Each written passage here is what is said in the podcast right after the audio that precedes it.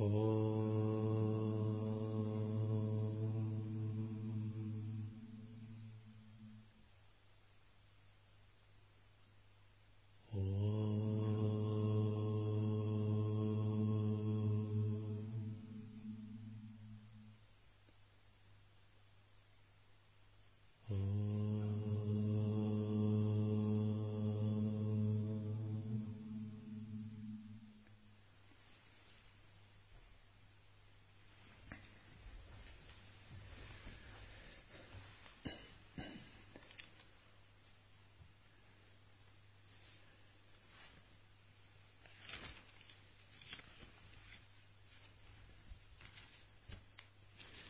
Так мы продолжаем лекции раздела Шакти Янтры. Процессы кундалини йоги и достижения.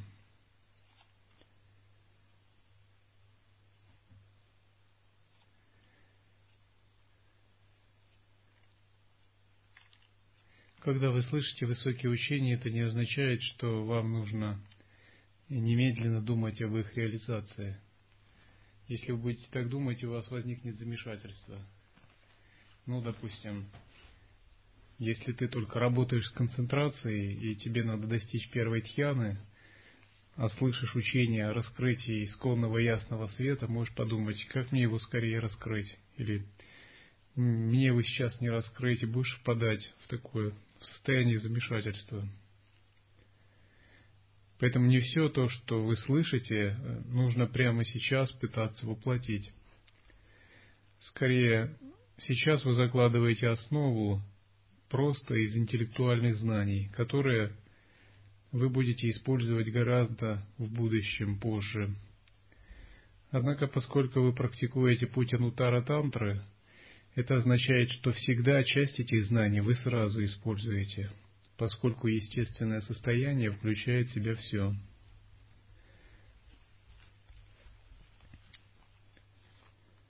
Обычно есть два типа практиков. Те, кто придает значение интеллектуальному обучению, и те, кто придает значение медитации. Но вообще, если классически брать, нужно придавать значение и тому, и другому. Те, кто медитирует, не обучаясь, получают опыты – но действуют слепую и зачастую совершают разные ошибки, но которые бы они не совершали, если бы они обладали знаниями. Ну, допустим, они не знают, как преодолеть расплывание или возбужденность, могут перепутать какое-нибудь начальное состояние за конечное, не знают, э, что будет дальше, ну и так далее – Те, кто придает значение интеллектуальному обучению, разумеется, им не хватает медитативного опыта, хотя у них большая ясность в поверхностном сознании.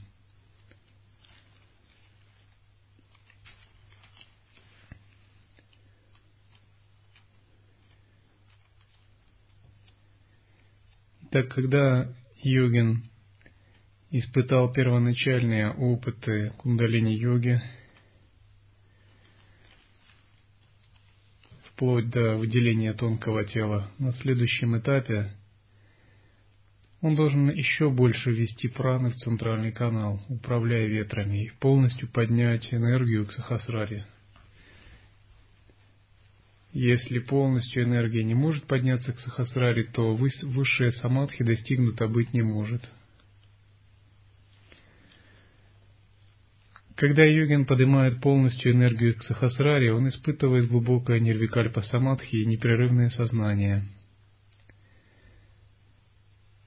Непрерывное сознание сопровождается раскрытием четырех пространств или светов, которые испытывает йогин. Сейчас многие монахи начали получать опыты. Опыты остановки дыхания на 40 минут – опыты блаженства в анахаты чакре, ясности, видение золотого света, ну и прочее.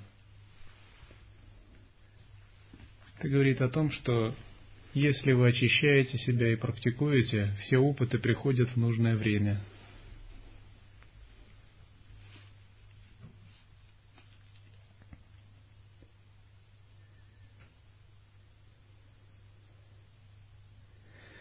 Итак, непрерывное сознание.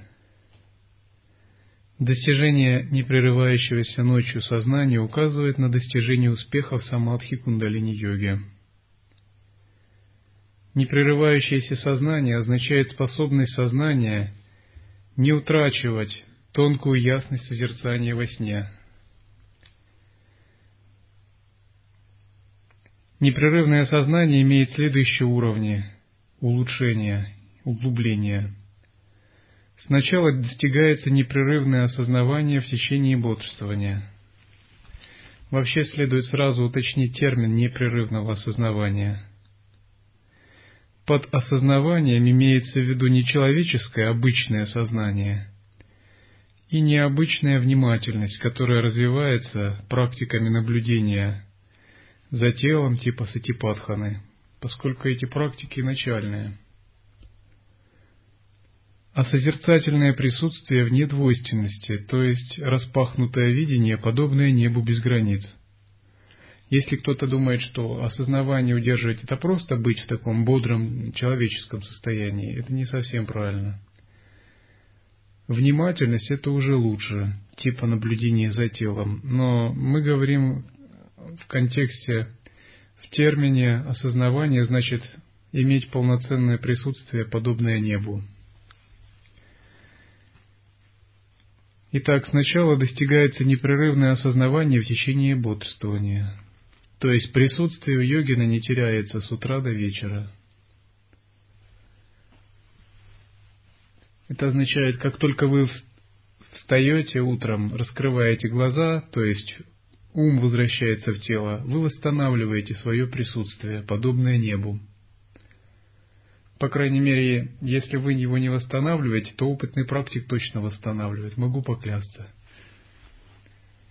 И такой опытный практик держится в этом состоянии, подобном небу, все время. Идет ли он на просад, а, участвует ли в баджан мандале, разговаривает ли он или улыбается, как обычный человек, это ему не мешает а, удерживать состояние, подобное небу. Настолько он свыкся с ним. То есть все действия смешиваются с состоянием, подобным небу.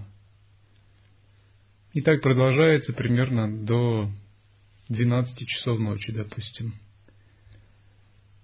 Заметьте, он не только э, не утрачивает обычную ясность или внимательность, а он не утрачивает даже состояние, подобное небу.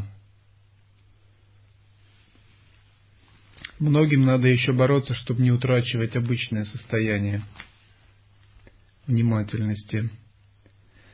Итак, это первый, как бы, шаг к непрерывному сознанию. Вы просто целый день непрерывно в присутствии. Затем идет сохранение осознавания днем и ночью во сне со сновидениями. Это не означает, что вы имеете человеческое осознавание во сне. Означает, что вы имеете присутствие, такое же, как днем во сне со сновидениями. То есть вы ходите в сновидениях, видите других людей, но параллельно у вас есть присутствие. Так же, как, допустим, вы это делаете в монастыре. Затем происходит сохранение осознавания днем, ночью во сне со сновидениями и во сне без сновидений – Однако, когда осознавание сохраняется во сне без сновидения, оно еще не яркое, просто просветляющая пустотность. Следующая стадия, когда непрерывное осознавание сохраняется ночью, днем, ночью во сне со сновидениями, во сне без сновидений, и начинает раскрываться свет, подобный лун, лунному свету в небе, то есть первый свет – это указывает на углубление осознавания. Следующая стадия, когда начинает раскрываться второй свет, подобный тонкой красноте. Это пространство красного цвета, наподобие солнечного сияния в безоблачном небе. И следующее углубление осознавания, когда раскрывается тонкий черный свет или пространство черного света – Наконец, когда три этих света пройдены, раскрывается тонкий ясный свет во сне без сновидений. Он подобный прозрачной пустоте неба. Его еще называют исконный ясный свет. Вот этот именно свет и является нашей целью для достижения просветления. Как бы, если как бы делать критерием, то это является главным критерием. Достиг ли йогин этого света, или он не достиг его еще, или он на пути к нему. Вот этот ясный свет является недвойственным, в нем нет субъекта и объекта. Это подлинный свет Брахмана, Брахма-джоти, реальность, неописуемая реальность, которая за пределами жизни и смерти – Живые существа переживают этот ясный свет в момент смерти, но если йогин может его раскрывать, значит он каждый раз, погружаясь в него, переживает то же самое, что живые существа в момент смерти. Итак, наличие непрерывного сознания является главным критерием успешного самадхи во всех йогах. Оттого осознан йогин в сновидениях, во сне, без сновидений, и, разумеется, наяву, зависит, освободится ли он в промежуточном состоянии или его ум будет схвачен иллюзиями. Осознанность не прерывается ночью. Осознанность, непрерываемая ночью, подобна пропуску в бессмертии. То есть периодически йогин, реализовывая определенный уровень, задает себе вопрос, смогу ли я с нынешним состоянием своей осознанности, созерцательного присутствия – растворить все видения в барда в промежуточном состоянии и освободиться.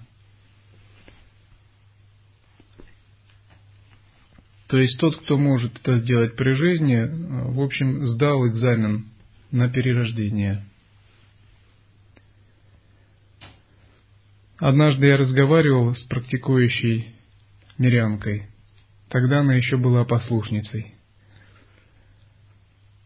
Получив некоторые опыты ясности в ретрите, она примерно так говорила. Но ведь это уже все завершено, и все естественно, и все недвойственно. Когда я ей рассказал, в чем суть дела, она немного изменилась в лице и сказала, оказывается, гораздо хуже, чем все гораздо хуже, чем я думала ну, хуже в том смысле, что я ей объяснил, что с ее нынешним пониманием у нее не будет контроля над перерождением с таким поверхностным подходом, и что надо много трудиться. Бывает часто мы слышим слова святых, но понимаем по-своему. Потому что за словами святых одна глубина, которую мы еще уловить не можем –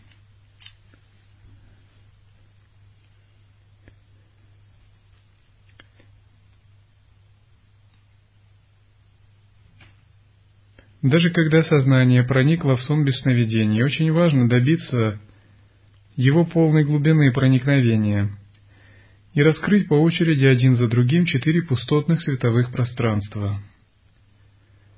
Тонкое белое пространство подобно бледному пространству неба, залитого лунным светом. Тонкое красное пространство подобно сиянию солнца в ночь пустом небе. Тонкое темное пространство — это чернота, подобная пустому небу, подобная пустому небу в полной темноте. Наконец, тонкое прозрачное пустое пространство ясного света подобно пустотному небу, где нет примесей, облаков и чего-нибудь еще. Раскрытие этих световых пустот пространств прямо зависит от того, насколько праны полностью вошли в центральный канал. То есть э, невозможно открыть глубоко уровни сознания света, если ветры не вошли в центральный канал. Кто-то может сказать, странно, есть противоречие. А ведь в дзен не практикуют кундалини-йогу. Но тем не менее они достигают просветления на уровне сознания они не работают с пранами. Однако здесь противоречия нет, потому что у них тоже входят праны в центральный канал. однако это, можно сказать, более тонкие праны. Но всегда, когда осознавание глубоко практикуется в медитации, тонкие праны обязательно входят в центральный канал –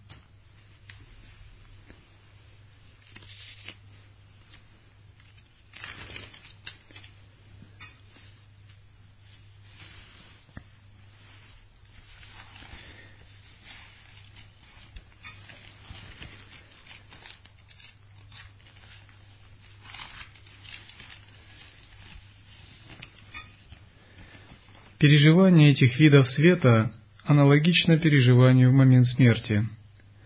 А значит, тот, кто может раскрыть и удержать их во сне или в самадхи, обретет настолько широкое сознание, что оно не прервется в момент смерти. Раскрытие глубинных световых пространств – главная практика во всех пяти, пяти йогах.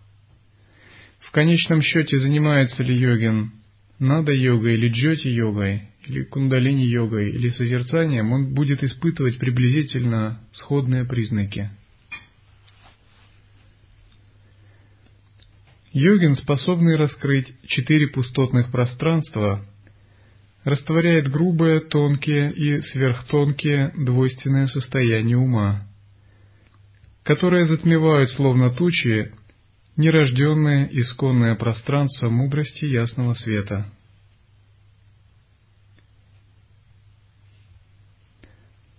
Почему говорят, что следует раскрывать эти, эти виды ясного света?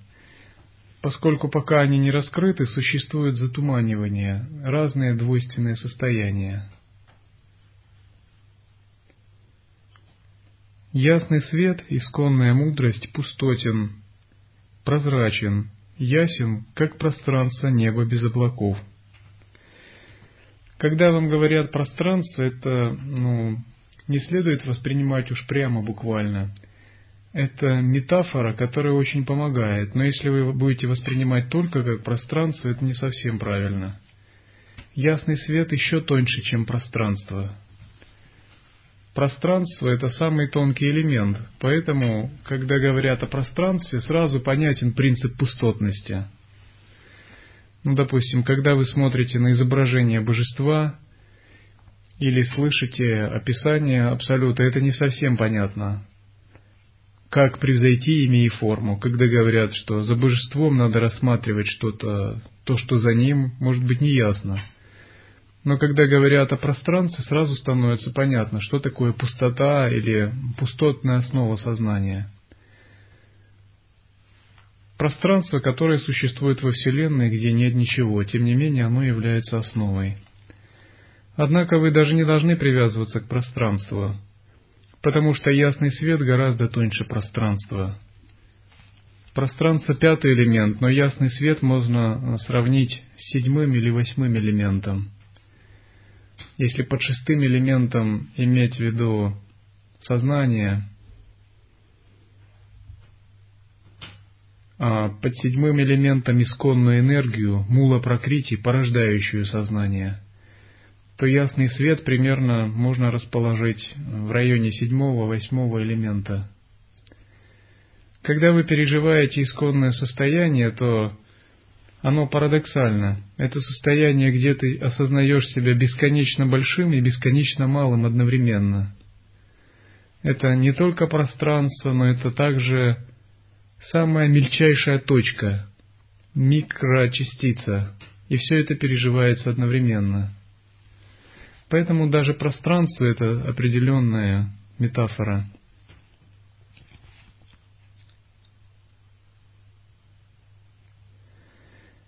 Итак, это предельное, наиглубочайшее переживание, где исчезают любые виды двойственности.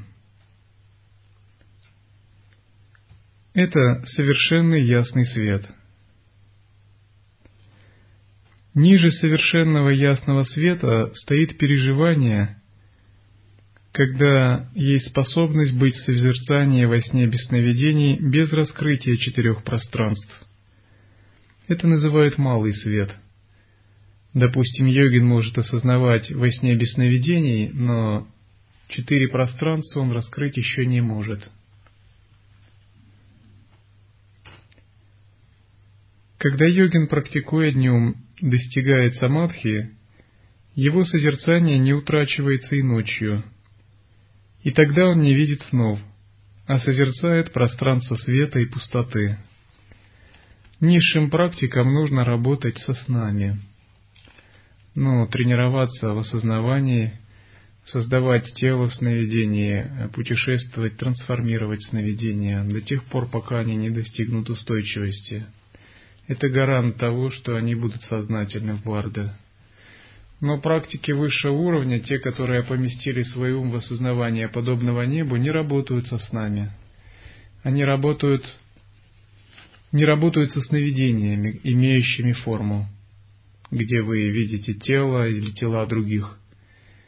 Они работают самыми тончайшими уровнями сознания, со световыми пространствами, поэтому их как бы не, не волнуют сновидения, имеющие форму.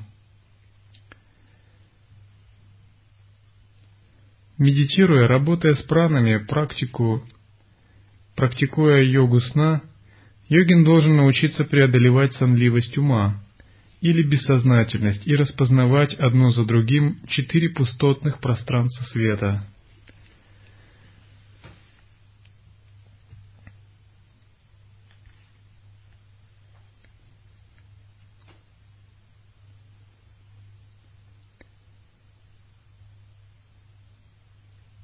Какой способ преодоления сонливости?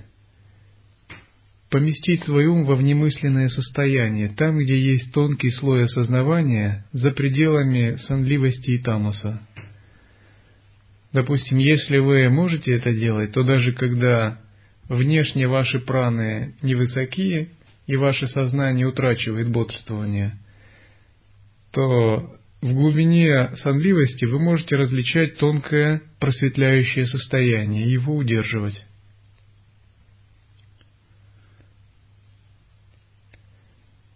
Итак, йогин должен научиться преодолевать сонливость ума или бессознательность и распознавать одно за другим четыре пустотных пространства света. Тот, кто не раскрыл четыре пространства, может быть осознан только до неглубокого сна. В это время сохраняется прозрачное состояние присутствия, хотя и возникают сны. Однако малый свет не является истинной целью йогина, поскольку он смешан с примесями двойственных мыслей. Он является основой для перехода к исконному нерожденному свету. Но на нем задерживаться не стоит – Лишь немногие йогины могут реализовать малый свет, и очень редкие удачливые святые могут реализовать исконный ясный свет. Считается, что медитацией его реализовать очень трудно, но практиками управления праны его реализовать гораздо легче. Также его можно реализовать, овладев искусностью в йоге сна –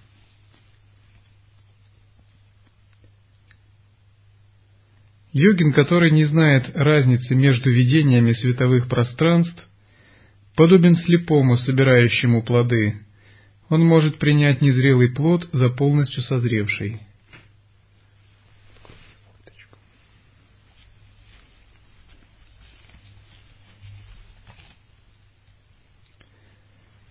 Когда йогин может раскрывать исконное пространство ясного света, Главная задача – уметь долго удерживать его в самадхи и объединять с повседневной жизнью после выхода из медитации, то есть тренироваться в йоге не медитации.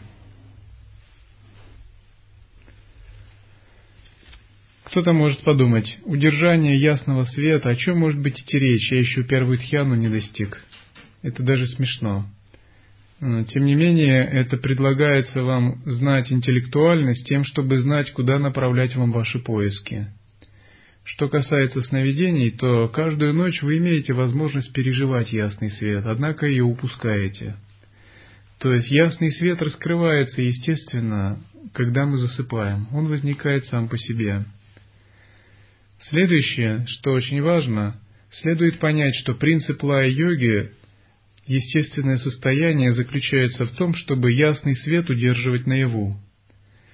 То есть, благодаря объяснению и прямому введению, вы стараетесь в бодрственном состоянии настраиваться на ясный свет, смешивать ваше бодрственное состояние.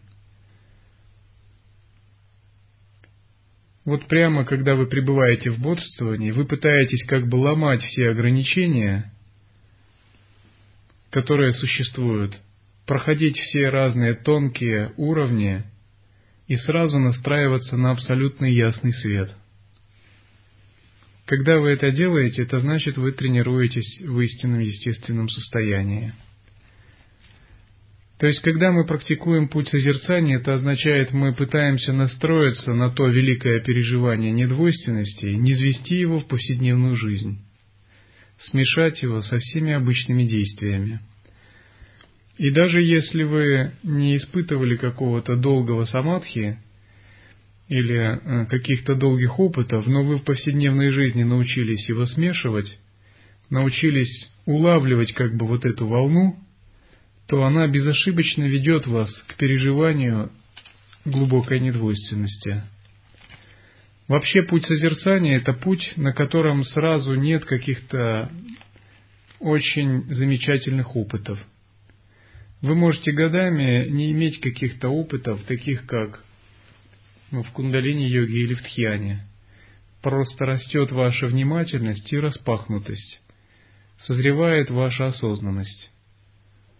И многие люди, они, если они, у них большие ожидания видеть богов, тигли, они могут быть даже сомневаться или быть э, ну, огорчены. Они чувствуют, что просто растет их какая-то осознанность, но они думают, и это все, о чем говорили святые и святые книги, но на самом деле эта осознанность очень ценна. И нет каких-то больших переживаний, потому что этот слой сознания очень тонкий – и приведение его в грубые слои материи он не может себя сильно проявлять. Но когда йогин овладел им, то эта осознанность полностью может проявиться, начинает проявляться в снах и в момент барда. Тот же йогин, кто ею не овладел, даже если он имел потрясающие какие-то опыты при концентрации или кундалини-йоге, тем не менее, если он не овладел осознанностью, он находится по уровню гораздо ниже. Практика, который овладел таким присутствием.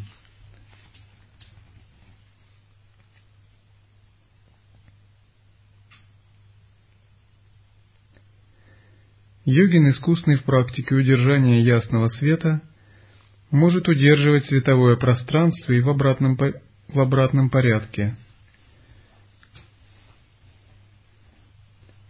то есть по выходу из ясного света сливаться с третьим, вторым, первым пространством, то есть черным, красным и белым. Затем проявляться в тонком иллюзорном теле. Существует такое понятие, которое называется троичный обратный перенос. Но это вообще практика высшего пилотажа. После того, как йогин достиг ясного света, он из него выходит обратно – и когда он выходит, он в обратном порядке переживает эти три света. Свет почти достижения, нарастания и проявления. То есть тонкую черноту, тонкую красноту и тонкую белизну. И когда он пережил эти три света, он входит затем в мир формы и проявляет себя в иллюзорном теле.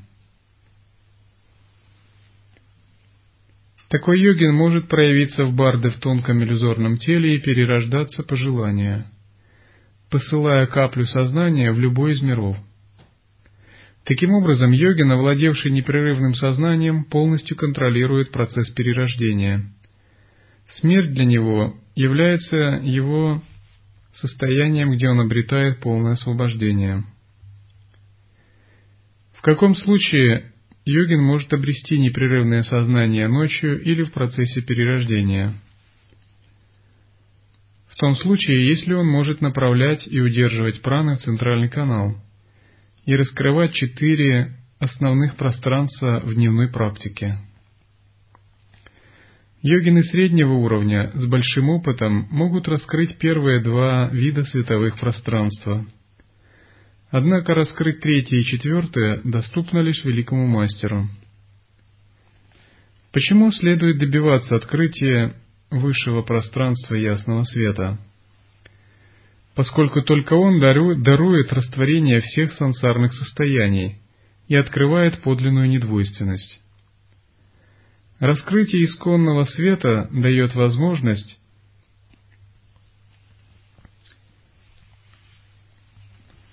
смешать свет Сына и Великой Матери в одно великое пространство света. Свет Сына означает тот свет, который мы раскрываем внутри сознания. Свет Матери означает изначальный свет, внешний свет, а свет Сына – это наша осознанность. В общем, это подобно пространству внутри кувшина и наружу. Когда они смешиваются, это говорят, что сын прыгнул на колени матери. Произошло слияние света сына и матери. Когда йогин практикует присутствие, у него в повседневной жизни тоже наступает такое состояние. Сначала он раскрывает осознанность внутри, и он раскрыл некоторую осознанность и пустотность внутри, и он может думать, что э, это какое-то достижение. Потом он смотрит наружу и думает, иллюзия это или реальность, весь этот материальный мир. Этот материальный мир так огромен, и он представляет собой огромное пространство, а я от него отделен. И когда он получает указание смешать свое внутреннее состояние и внешний мир – у него происходит настоящий прорыв в практике, когда внутреннее и внешнее пространство смешиваются. Вот такое смешение называют слияние света Сына и света Матери. Разумеется, оно вначале происходит только частично.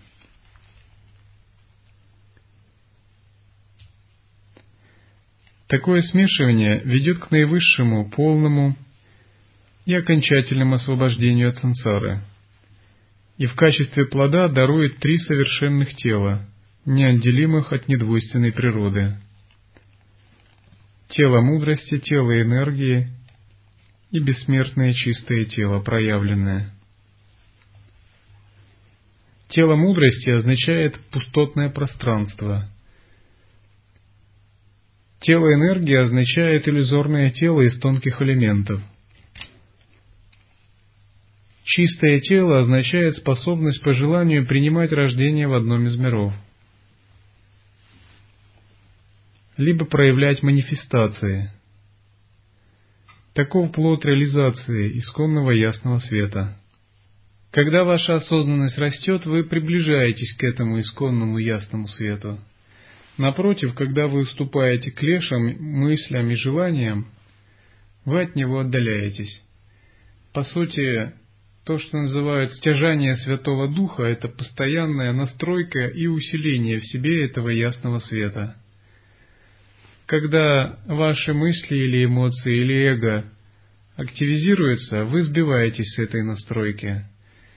Когда вы позволяете желаниям усиливаться, вы сбиваетесь с настройки. Когда проявляется гордость или клеши, Напротив, когда вы пребываете осознанными, контролируете желания, мысли и эмоции, вы приближаетесь к ясному свету.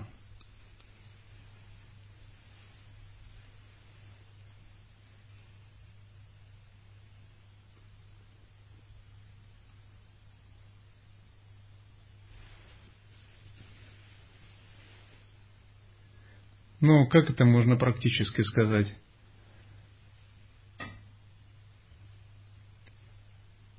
Ну, допустим, вы делаете служение, потом думаете, ну, служение подождет, лишь бы себе было комфортно.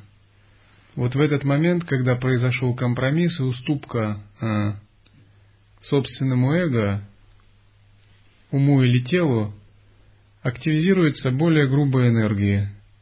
Энергия служения ослабевает, то есть принцип тонкого сознания уходит. Вот это произошла уход от настройки на ясный свет.